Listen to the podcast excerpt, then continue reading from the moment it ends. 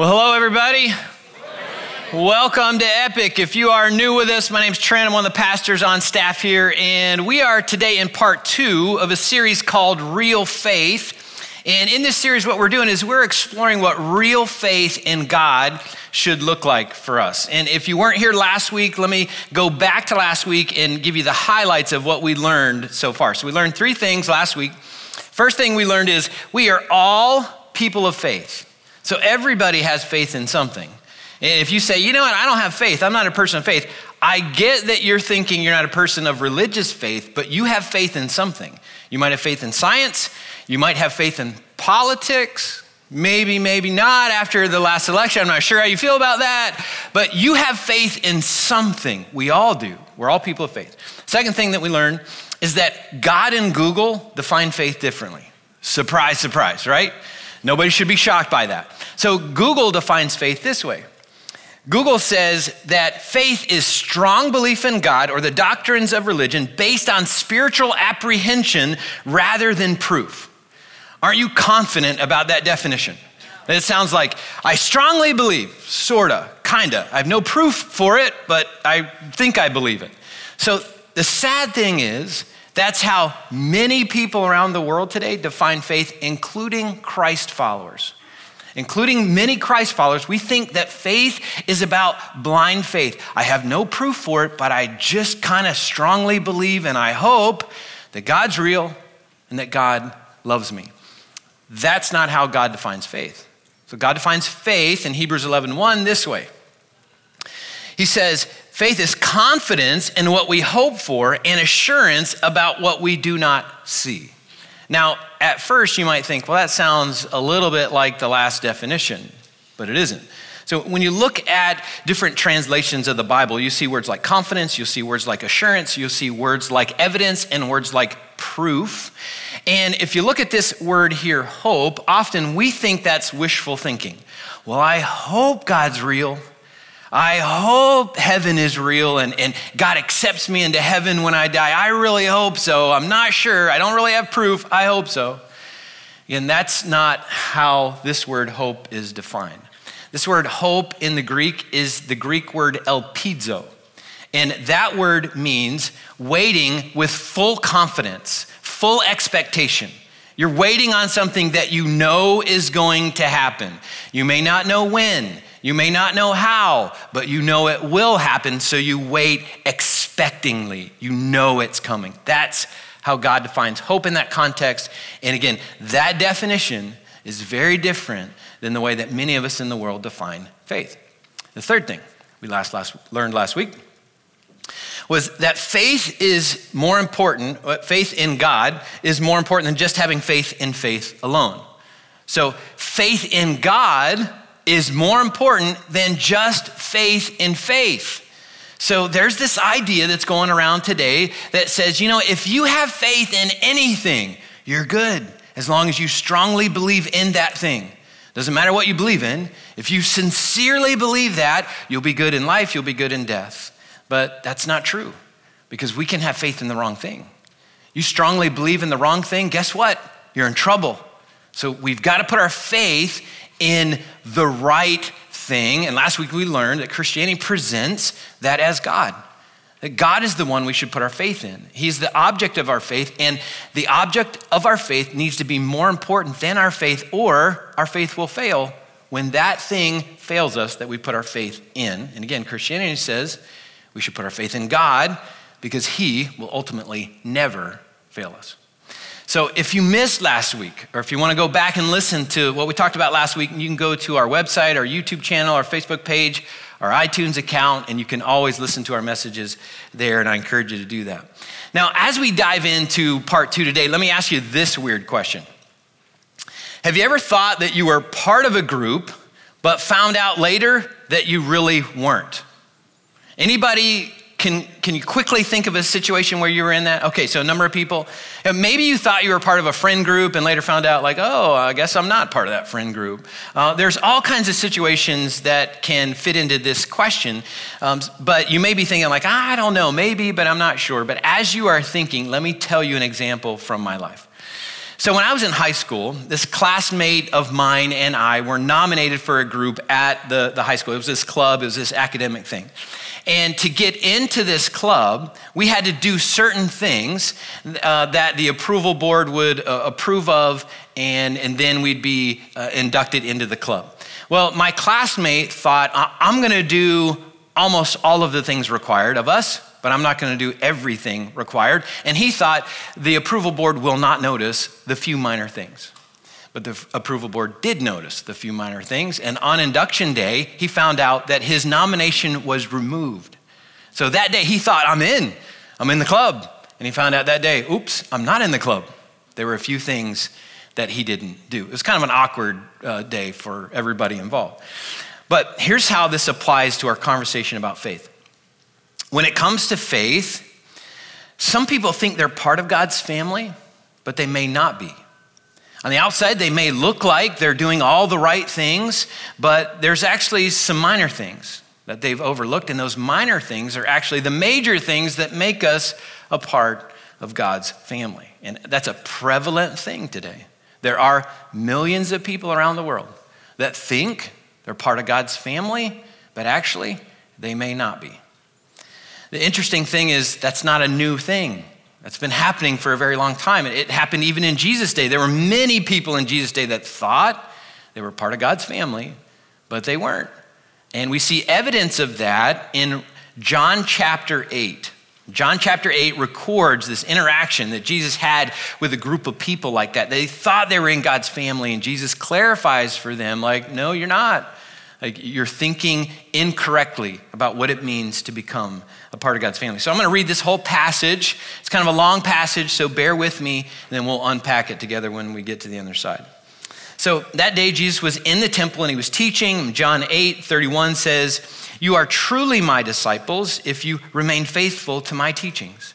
And you will know the truth, and the truth will set you free. In response to that, some people in Jesus' crowd said back to him in verse 33 But we are descendants of Abraham. We have never been slaves to anyone. What do you mean you'll be set free? Jesus replied in 34 I tell you the truth. Everyone who sins is a slave of sin. A slave is not a permanent member of the family, but a son is a part of the family forever. So if the son sets you free, you're truly free. Yes, I realize that you're descendants of Abraham, and yet some of you are trying to kill me because there's no room in your heart for my message. I'm telling you what I saw when I was with my father, but you are following the advice of your father. Our father is Abraham, they declared. No, Jesus replied. For if you were really the children of Abraham, you would follow his example. Instead, you're trying to kill me because I told you the truth, which I heard from God. Abraham never did such a thing. No, you're imitating your real father. They replied, We aren't illegitimate children. God Himself is our true Father. Jesus told them, If God were your Father, you would love me because I have come to you from God. I'm not here on my own, but He sent me. Why can't you understand what I'm saying?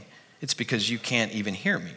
For you are children of your father, the devil, and you love to do the evil things that he does. He was a murderer from the beginning He's always hated the truth because there's no truth in him. When he lies, it's consistent with his character, for he is a liar and the father of lies. So when I tell you the truth, you just naturally don't believe me. Which of you can truly accuse me of sin? And since I'm telling you the truth, why don't you believe me?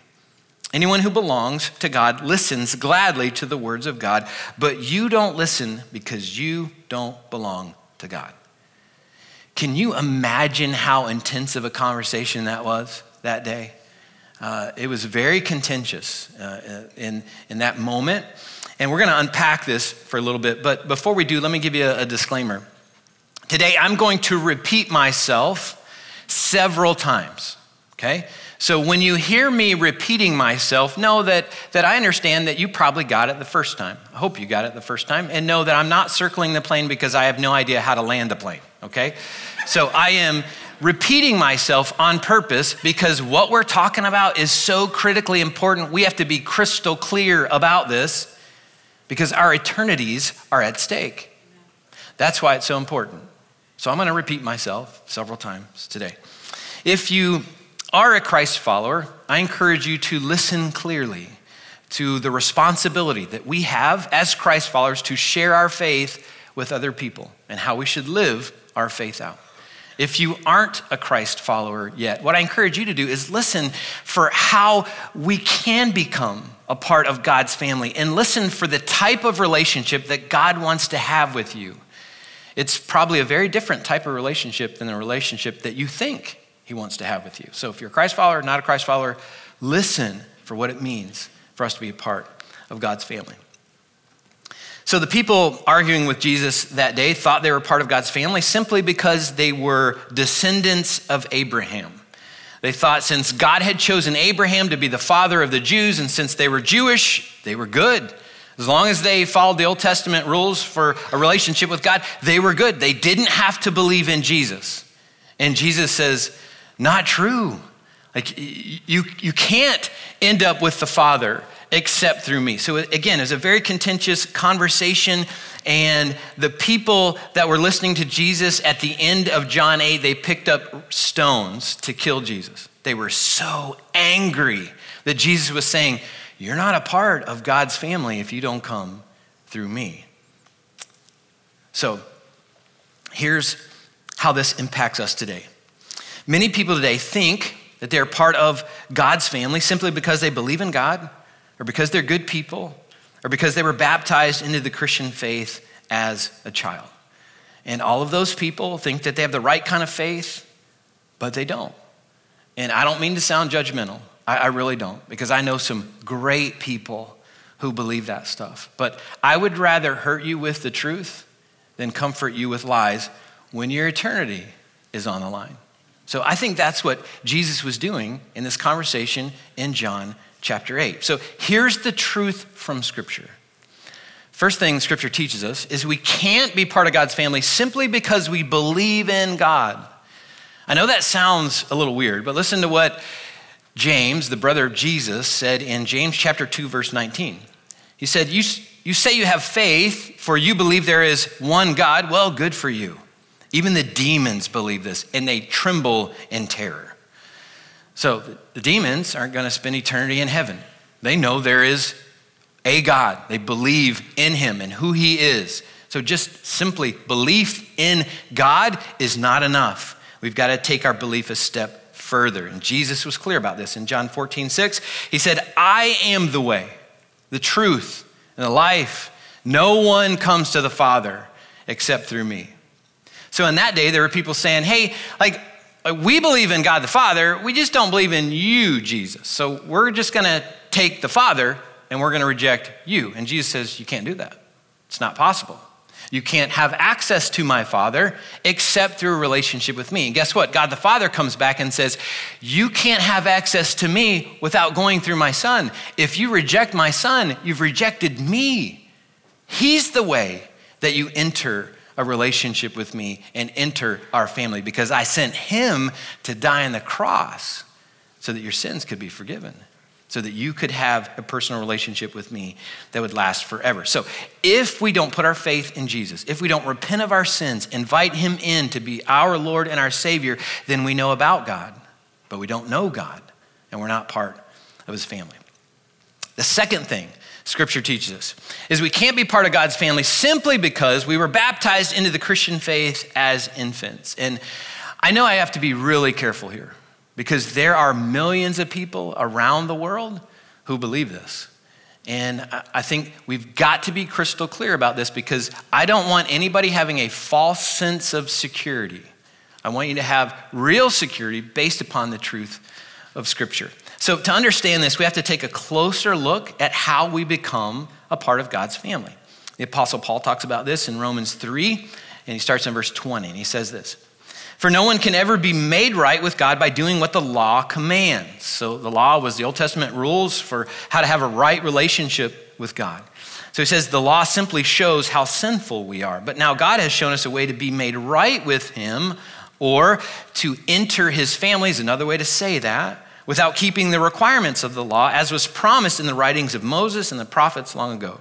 We are made right with God, or we enter God's family by placing our faith in Jesus Christ. And this is true for everyone who believes, no matter who we are. That is one of my favorite passages out of Scripture. It talks about Christianity not being exclusive. Not saying, like, hey, Christianity is just for certain people, uh, just for religious people or, or wealthy people or highly educated people or people who have a lot of hair in their heads.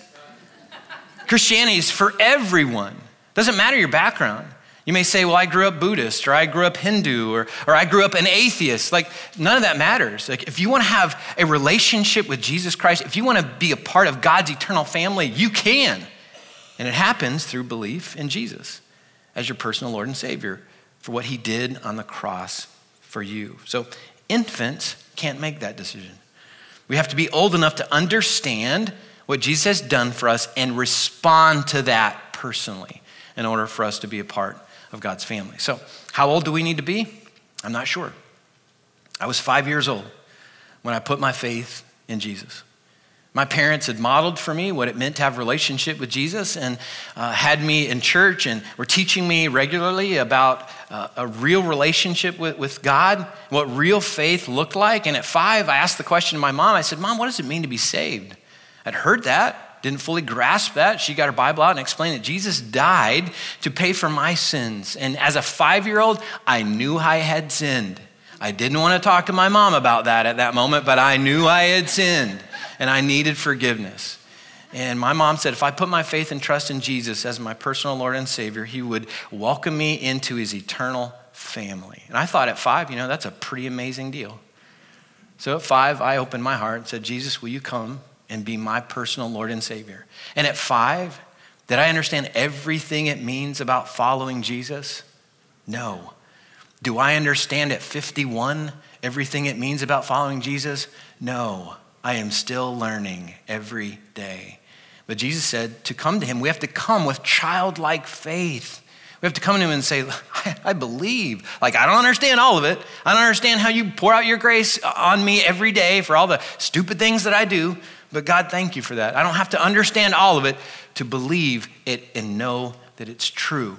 And God teaches us as we continue to walk down that path, getting to know Him more and more. So God knows the right age for every person to understand and respond to His free gift of eternal life. That's why it's so important for us to teach our kids at a young age how to have a relationship with God and how to be a part of His family.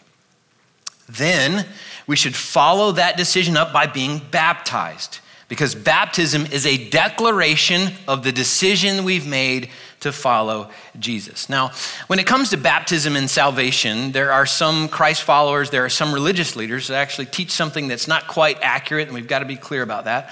There are some that, that believe that baptism is a part of the salvation process, that you're not actually saved until you are baptized. That you can make a decision to follow Jesus, but it's not official until you're dunked in some water. Then, if you put those two together, then you are eternally saved. But that's called um, baptismal regeneration.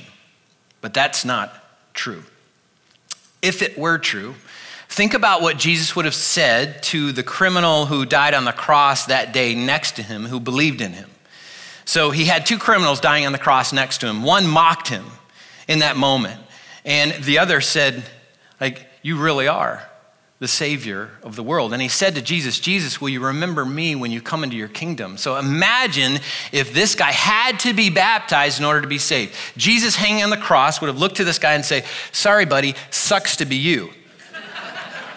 because you can't get down off this cross and get baptized. It's not possible. Sorry.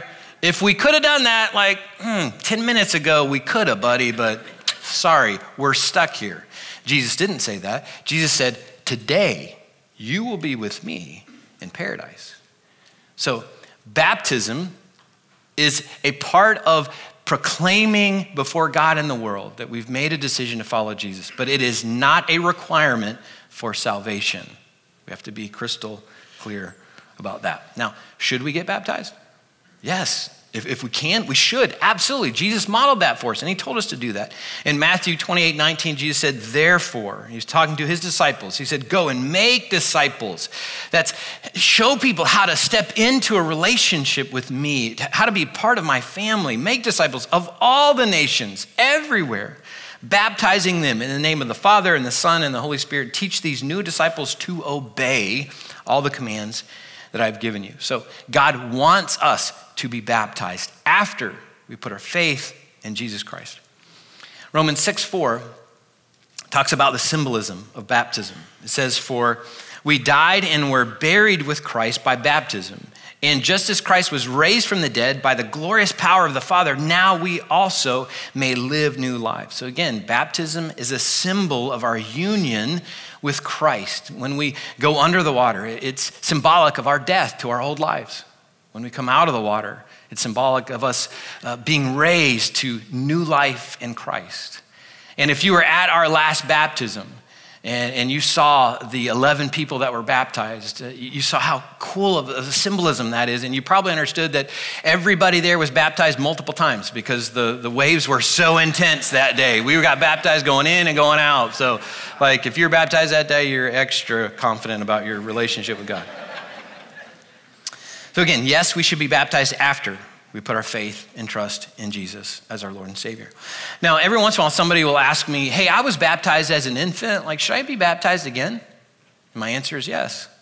If you don't remember your baptism, you should be baptized after you've made a decision to follow Jesus as your personal Lord and Savior.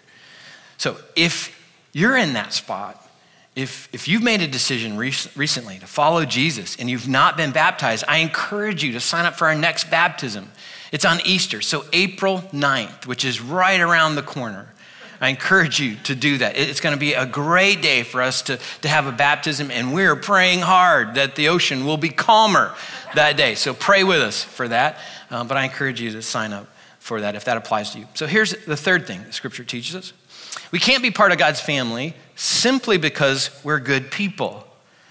Now, I assume you're good people. Uh, I assume all of us are good people, but we can't be good enough. Romans 3:10 says no one is righteous, not even one. No one is truly wise. No one is seeking God. All have turned away. All have become useless. No one does good, not a single one. So we may have moments of being good. But we have way more moments of us not being good. And we can't be good enough to meet God's standard of perfection. Ephesians 2 8 and 9 says, God saved you by his grace when you believed, and you can't take credit for this. It's a gift from God. Salvation is not a reward for the good things that we've done, so none of us can boast about it. Now, think about this. If we could be good enough to gain eternal life, be good enough to get into God's family on our own, Jesus wouldn't have needed to die, and we wouldn't need Jesus. So imagine what Jesus would have said when he, when he came to earth. He would have said to all of us in, in like a big pep rally, like, keep trying, everybody. Like, keep going. Like, one day you'll get there. If you keep trying really hard, follow the Ten Commandments and maybe the 613 other commandments that the Old Testament prophets came up with, uh, maybe you'll get there. But Jesus didn't say that. He said, Listen, you can't be good enough, but I am. And I'll die in your place so that you can have eternal life. I'll die in your place so that you can have something you can't earn. It's not possible for you to earn it, but I'll step in and make sure that you can earn it. So we can't be good enough to be a part of God's family or gain eternal life. We can't be baptized into the Christian faith. We can't be part of God's family simply because we believe in God. Again, we must put our faith and trust in Jesus as our personal Lord and Savior to be a part of God's eternal family. Here's the thing about God God is very personal, and He wants to know you personally. He knows you individually. He, scripture says he knows the number of hairs that are on your head. Some of us are helping him out with the counting process. But God knows everything there is to know about you. Everything. Everything about your personality, everything about your past, everything about your secrets, everything about your future, everything about your successes. He knows everything about you, and He wants to know you personally. I don't know if that blows your mind. It blows my mind. On most days, I feel like a bumbling idiot. And I think, why would a loving creator God want to know me personally? I'm a nobody. And yet, Scripture is clear God loves everybody. That means God loves me. He sent Jesus to die for me. He wants to know me personally. Guess what? God loves you. He wants to know you personally. He wants a personal relationship with you. So, to be part of God's family, we have to know God personally. Again, we do that by putting our faith and trust in Jesus as our personal Lord and Savior. Ephesians 1 5 says, God decided in advance to adopt us into his own family by bringing us to himself through Jesus Christ. Again, there's no other way to God the Father except through Jesus Christ. And this is what he wanted to do, and it gave him great pleasure. Gave God great pleasure. I, I love the context of God's adoption. In I think almost every adoption that ever happens in the world, it's parents choosing a kid, looking over kids and saying, I, I pick you. I want you to be a part of my family. In God's adoption plan, the kids pick the parent. The kids say to God, like, I want you to be my parent. And why is that? Because God's already picked all of us, but He gives us the freedom to choose whether we pick to be a part of His family or not. And again, we have to make the decision. And we have to uh, make that decision crystallized through our belief in Jesus as our personal Lord and Savior, to be a part of God's family because God is personal and He wants to know us personally. In addition to our real faith being personal, our real faith must be passed on. So, again, in Matthew 28, Jesus told his disciples, and he tells us today go everywhere, tell everyone about a personal relationship with me. And that means we have to go across the room, maybe at home, and talk to somebody about a relationship with Jesus. Maybe we have to go across the street in our neighborhood. Maybe we have to go across the office uh, at work. Maybe we have to go across the state or nation or our world to pass on our faith to other people and let other people know that God's personal.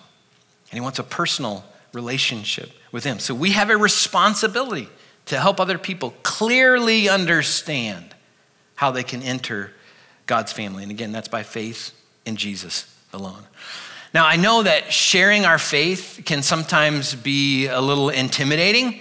Uh, that can be intimidating if somebody's new to faith. That can be intimidating, even for some people who have been a part of a relationship with God for a very long time. That can be very intimidating. So it's important for us to learn how to do that. And I put some great resources on our spiritual growth challenge that you can pick up today. If you're on campus, pick that up in our lobby before you leave today. If you're watching online, you can pick that up in our comment section. There should be a link to that. There's some great resources that can help you learn how to pass on your faith to other people. It's a, a critical responsibility we have, and I hope that you'll get those resources and learn how to do that.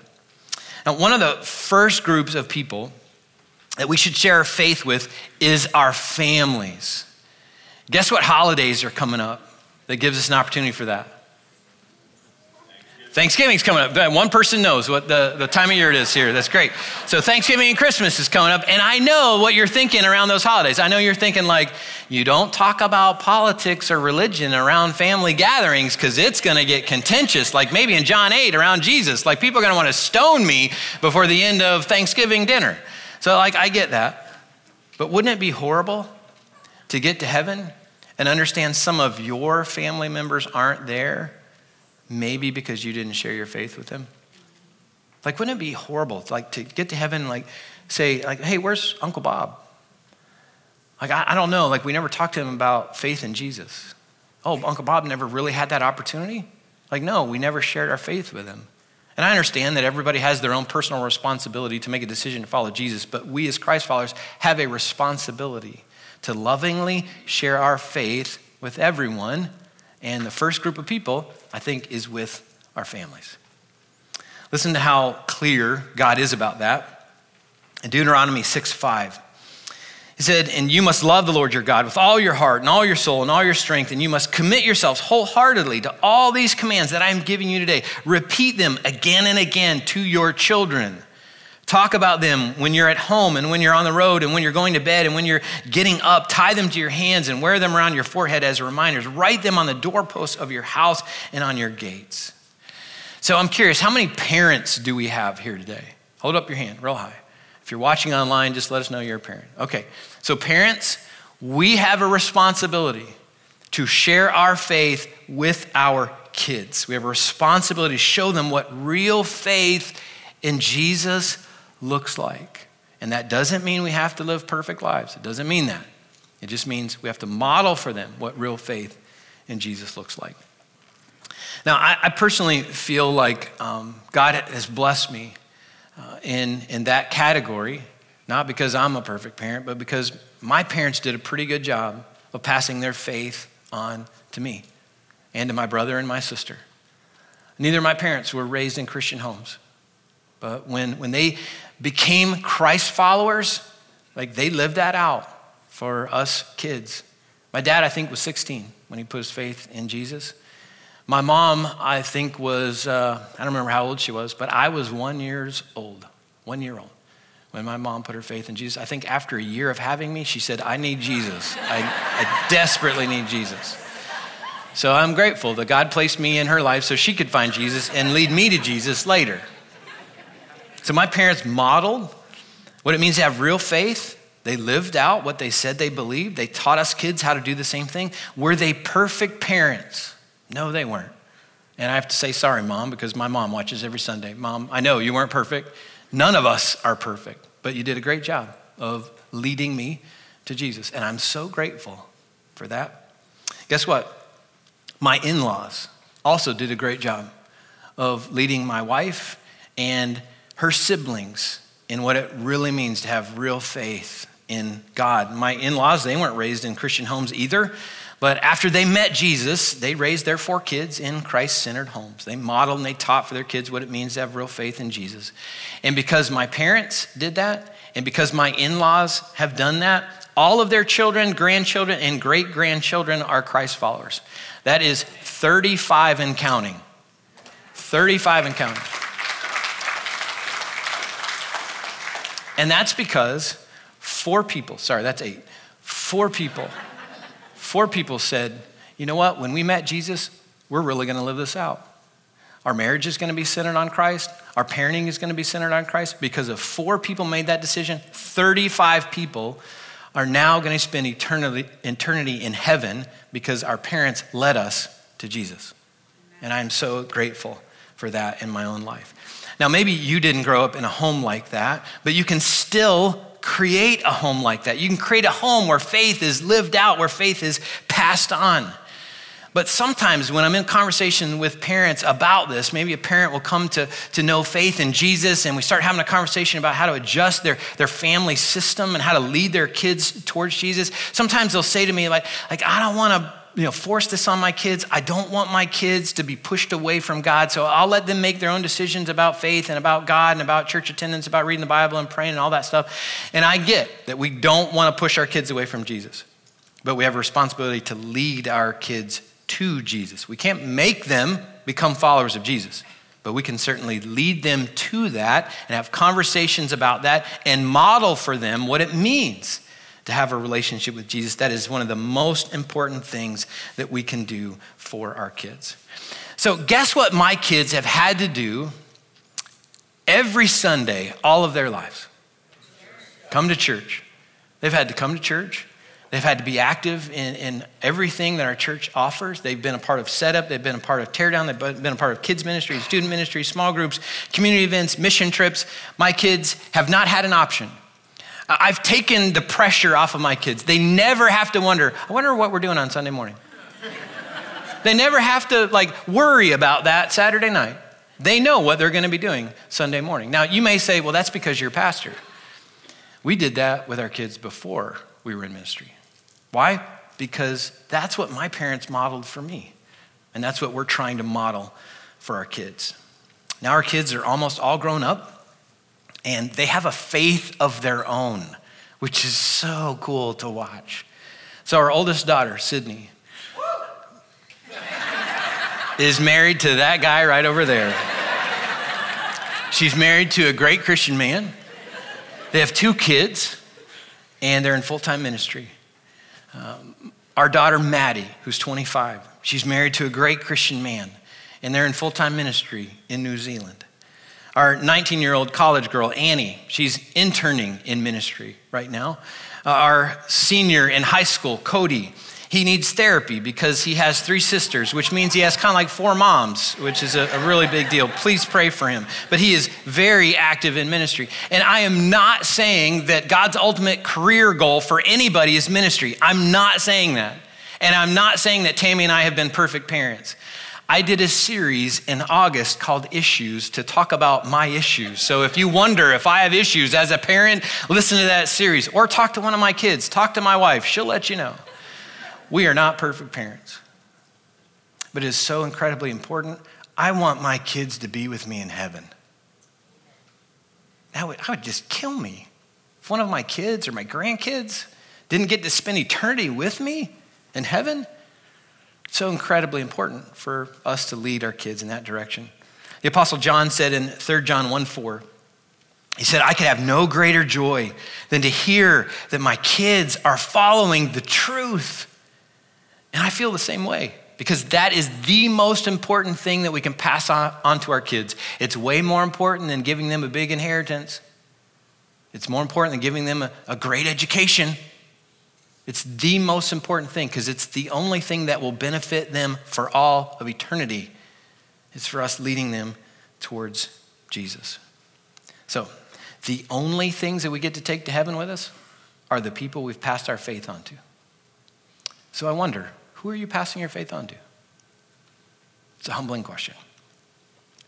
That leads us to our bottom line thought for today. Our bottom line thought is this real faith must be personal and it must be passed on. So, real faith in Jesus must be personal. I have to have that personal relationship for me, not based on somebody else, not based on something they did for me, but I have to make the decision to follow Jesus myself. And I have to pass my faith on to other people. I have to share it with other people so they can have that personal relationship with Him as well that will last forever. And that might be God, so you better answer that. He's calling. He wants a personal relationship with you right now. All right, so as we close, let me ask you a few questions based upon our bottom line thought here. Number one, do you have a personal relationship with God? Do you have a personal relationship with God? If you do, are you passing it on? If you don't, why not? Like, what's holding you back? God went to great lengths to prove his love for you. He's waiting patiently for you to decide that you want to be adopted into his family. So, what's holding you back? If you have questions, ask them. There are real answers for your questions. If you have doubts, have a conversation about that. There's some great resources that I put on our spiritual growth challenge if you're exploring what faith in God could look like. And I encourage you to pick that up. If you want to have a conversation about that, I'll be in the lobby. Love to talk with you. Stop by our care table as well. There'll be some amazing people there that love to talk with you uh, as well about any questions or doubts that you may have about a relationship with God. So, do you have a personal relationship with God? Second question is if you think you're part of God's family, are you really? Are you really? And I don't mean to scare anybody. But I want you to have eternal security and assurance of your salvation. If you're thinking that you have a relationship with God because you believe in God, or because you were baptized as an infant, or because you're a good person, it's not enough. It's not enough. Again, we circled around today and said it over and over and over again. Unless we have a personal relationship with Jesus Christ by putting our faith and trust in Him, we are not a part of God's family. So, are you really a part of God's family? Third question if you know you're a Christ follower, who are you passing your faith on to? Again, those are the only people that we get to take to heaven with us, as people that we're passing our faith on to. And we have a responsibility to share our faith with others. So, are you fulfilling the responsibility that God has given us? It starts at home, and then it expands from there. So, you're sharing your faith with other people. Now, in just a minute, our worship team is going to come out and they're going to close us in a song called Closer. It's about desiring a closer relationship with God. And um, before they sing and, and we participate, I just want us to pray together. And, and as we pray, I'm going to talk to several different groups of people. So let's all bow our heads together and, and, let's pray. As we begin praying, I'm just curious, curious if there's anybody here today willing to say, you know what, I know I'm a Christ follower, but but I haven't really been living my faith the way that I should, and I haven't been passing my faith on to other people. So if you're in that spot, would you raise your hand for just a second? All right, a number of hands that have gone up. I appreciate the honesty. So, God, I pray for all of us that we would live out real faith in front of other people.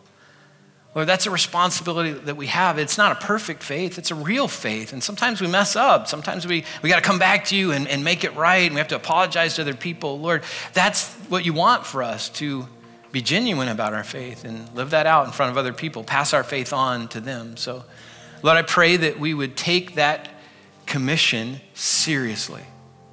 We would live out our faith every day in front of people around us. As we continue to pray, there just might be somebody here on campus, there might be somebody watching online who's in the spot of saying, you know what, like, I understand today what Jesus has done for me. And maybe I thought I was a part of God's family before, but I really wasn't. Or maybe I knew I wasn't before, but now I realize what it takes to become a part of God's family, and I want that. I want to be a part of God's family. If you're in that spot, what I encourage you to do, either right now or during this final song, is have a conversation with God. He's waiting. He's waiting for this conversation. He's waiting for you to say, I need to be adopted. So just tell God, God, I believe in you. I need you. I admit that I'm a sinner in need of a Savior. I'm so grateful that you sent Jesus to be my Savior and die so I could have eternal life, so I could be a part of your family.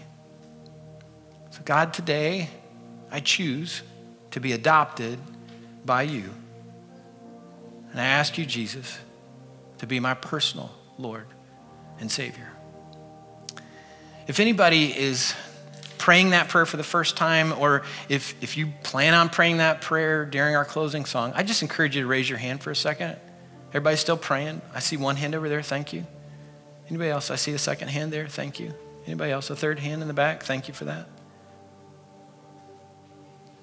I encourage uh, those of you who are in that spot to come and talk to me after the service. I would love to give you a, a free resource that'll help you grow in this new relationship that you have with the creator of the universe.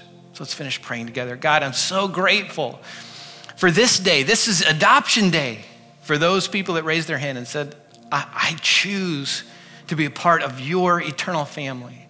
So, God, thank you for extending that to all of us. And thank you for the courage of these people today who said, I want a part of that. I want a personal relationship with you. Lord, I pray that you would grow them in this new relationship. Lord, I pray that you would grow all of us who have this relationship and burn a, a passion in our hearts to share our faith with others. Lord, we desire a personal relationship with you. We desire a closer relationship with you, a relationship that's real, has real faith, and is really passed on to other people. In Jesus' name we pray this. Amen.